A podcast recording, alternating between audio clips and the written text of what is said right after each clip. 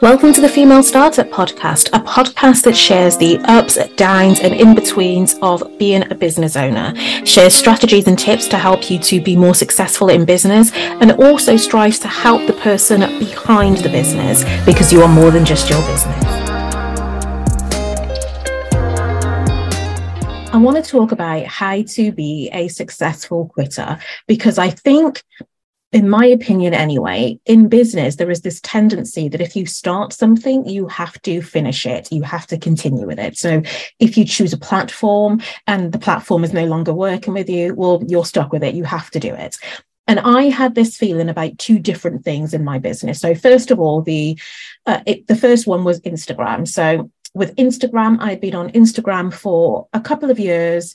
And when I first got on Instagram, when I started my business, I was like, this isn't working. I'm not got it. I'm not getting what I want from Instagram. So I switched platforms and I moved to LinkedIn. And when I moved to LinkedIn, my views increased. I started to get more engagement. And that was the reason that I didn't like Instagram is because I wasn't getting enough engagement on that platform. So I left and went to LinkedIn. But I didn't find LinkedIn enjoyable. I didn't enjoy going into LinkedIn. I didn't enjoy posting on LinkedIn.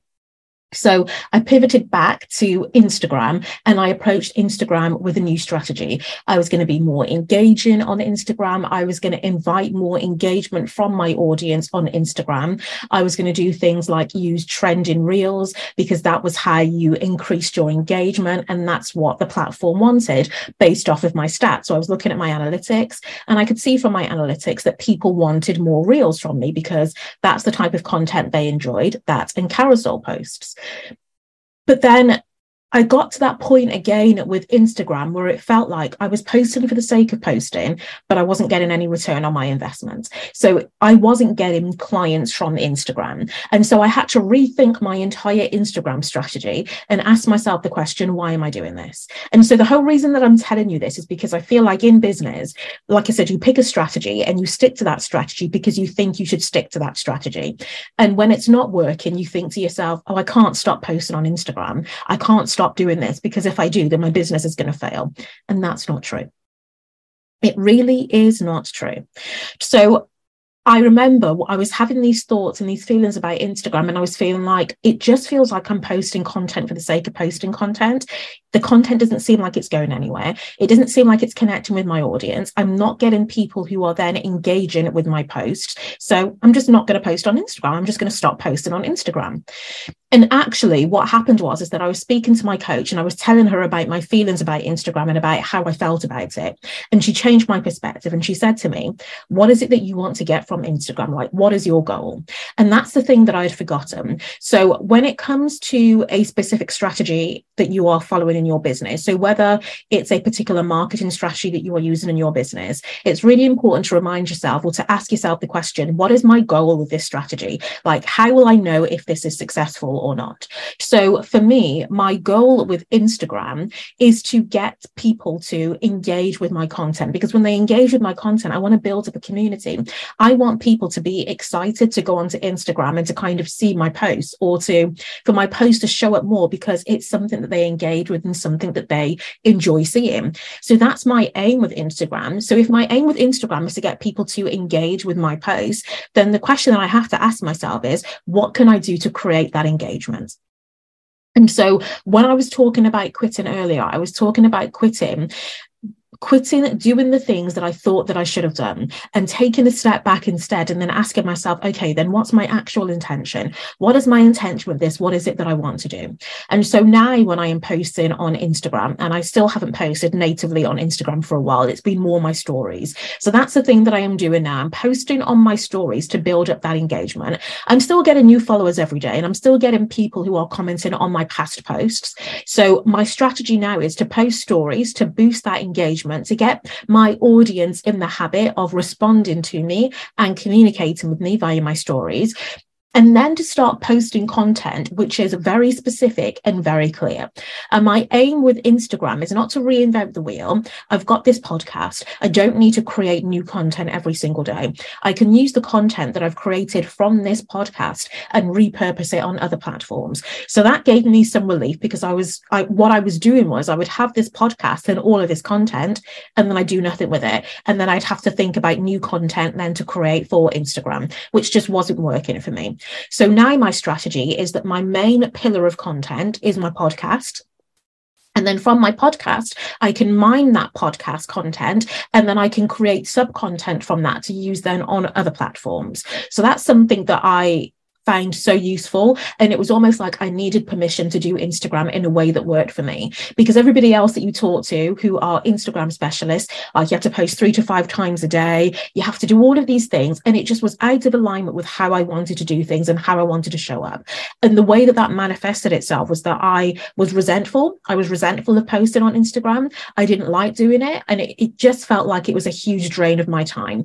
Now that I'm more clear with my intention with Instagram and what I'm trying to get from Instagram, it makes it easier to post the content. So don't be afraid to quit a strategy because it's not working and then to ask yourself, what will work for me? Not what will work for anybody else. I don't care what anybody else is doing. What's going to work for you? And that's about quitting successfully by doing something that is no longer serving you, by stop doing something that's no longer serving you, sorry, and switching it around to then make it serve you because this is your business. You are entitled to get satisfaction from your business. And the best way to get satisfaction from your business is to assess the strategies that you are using and to ask yourself, how can I get better satisfaction from this? And I have done this with other things in my business as well. Like there have been things where I thought, oh, no, no, no, I have to post content in this way. I have to record my podcast episodes in this way. And no, I get to do it in the way that feels comfortable for me. And so that's what I mean when I'm talking about quitting successfully, because it means that I am pivoting and I'm doing what works for me rather than what's expected of me or rather than what other people are doing. It doesn't matter to me what other people are doing because it's me that has to run this business. It, it's me that has to show up in this business. So I have to show up in my business in a way that is authentic to me. And you also have to do the same thing as well, because it will show if you are just going through the motions. It will show if you are just going on to Instagram live because somebody has told you that live is the thing to do or that videos are the thing to do. You have to find what works for you. And for example, with videos, if videos aren't necessarily working for you, then I would challenge myself and ask, well, why isn't video working for me? What is it about video that I don't like? And what can I do so that I can enjoy it? Or is it that it's just a complete no no for me and video just a hundred, a thousand percent just is not working for me at all. In that case, then is there some audios that I can do? Can I just do some voiceovers? So it's about finding what works for you. And sometimes the only way to find what works for you is by trying different things and asking yourself the difficult questions. And for me, the way that I asked myself those difficult questions was through my coach because I'm very protective of myself. So I'm not going to ask myself any questions that I don't want to know the answer to. So for me, just having that conversation with my coach helped. So having somebody who can almost reassure you that you get to do things your way. And that's the people that I want in my world. I want the people in my world who are not telling me I have to do this because everybody else is doing it. I want people to tell me that I can do things in a way that's authentic to me because that's what works for me. I don't just do things for the sake of doing things. And you shouldn't either in your business because it will show. So that's how I quit successfully. I quit successfully by asking myself, what do I want to get from this? What is my objective from this? And what would I need to do to make it work for me? And so this is just your reminder to ask yourself that question. What do you need to do to make the strategy that you are currently using in your business work for you? Happy go getting.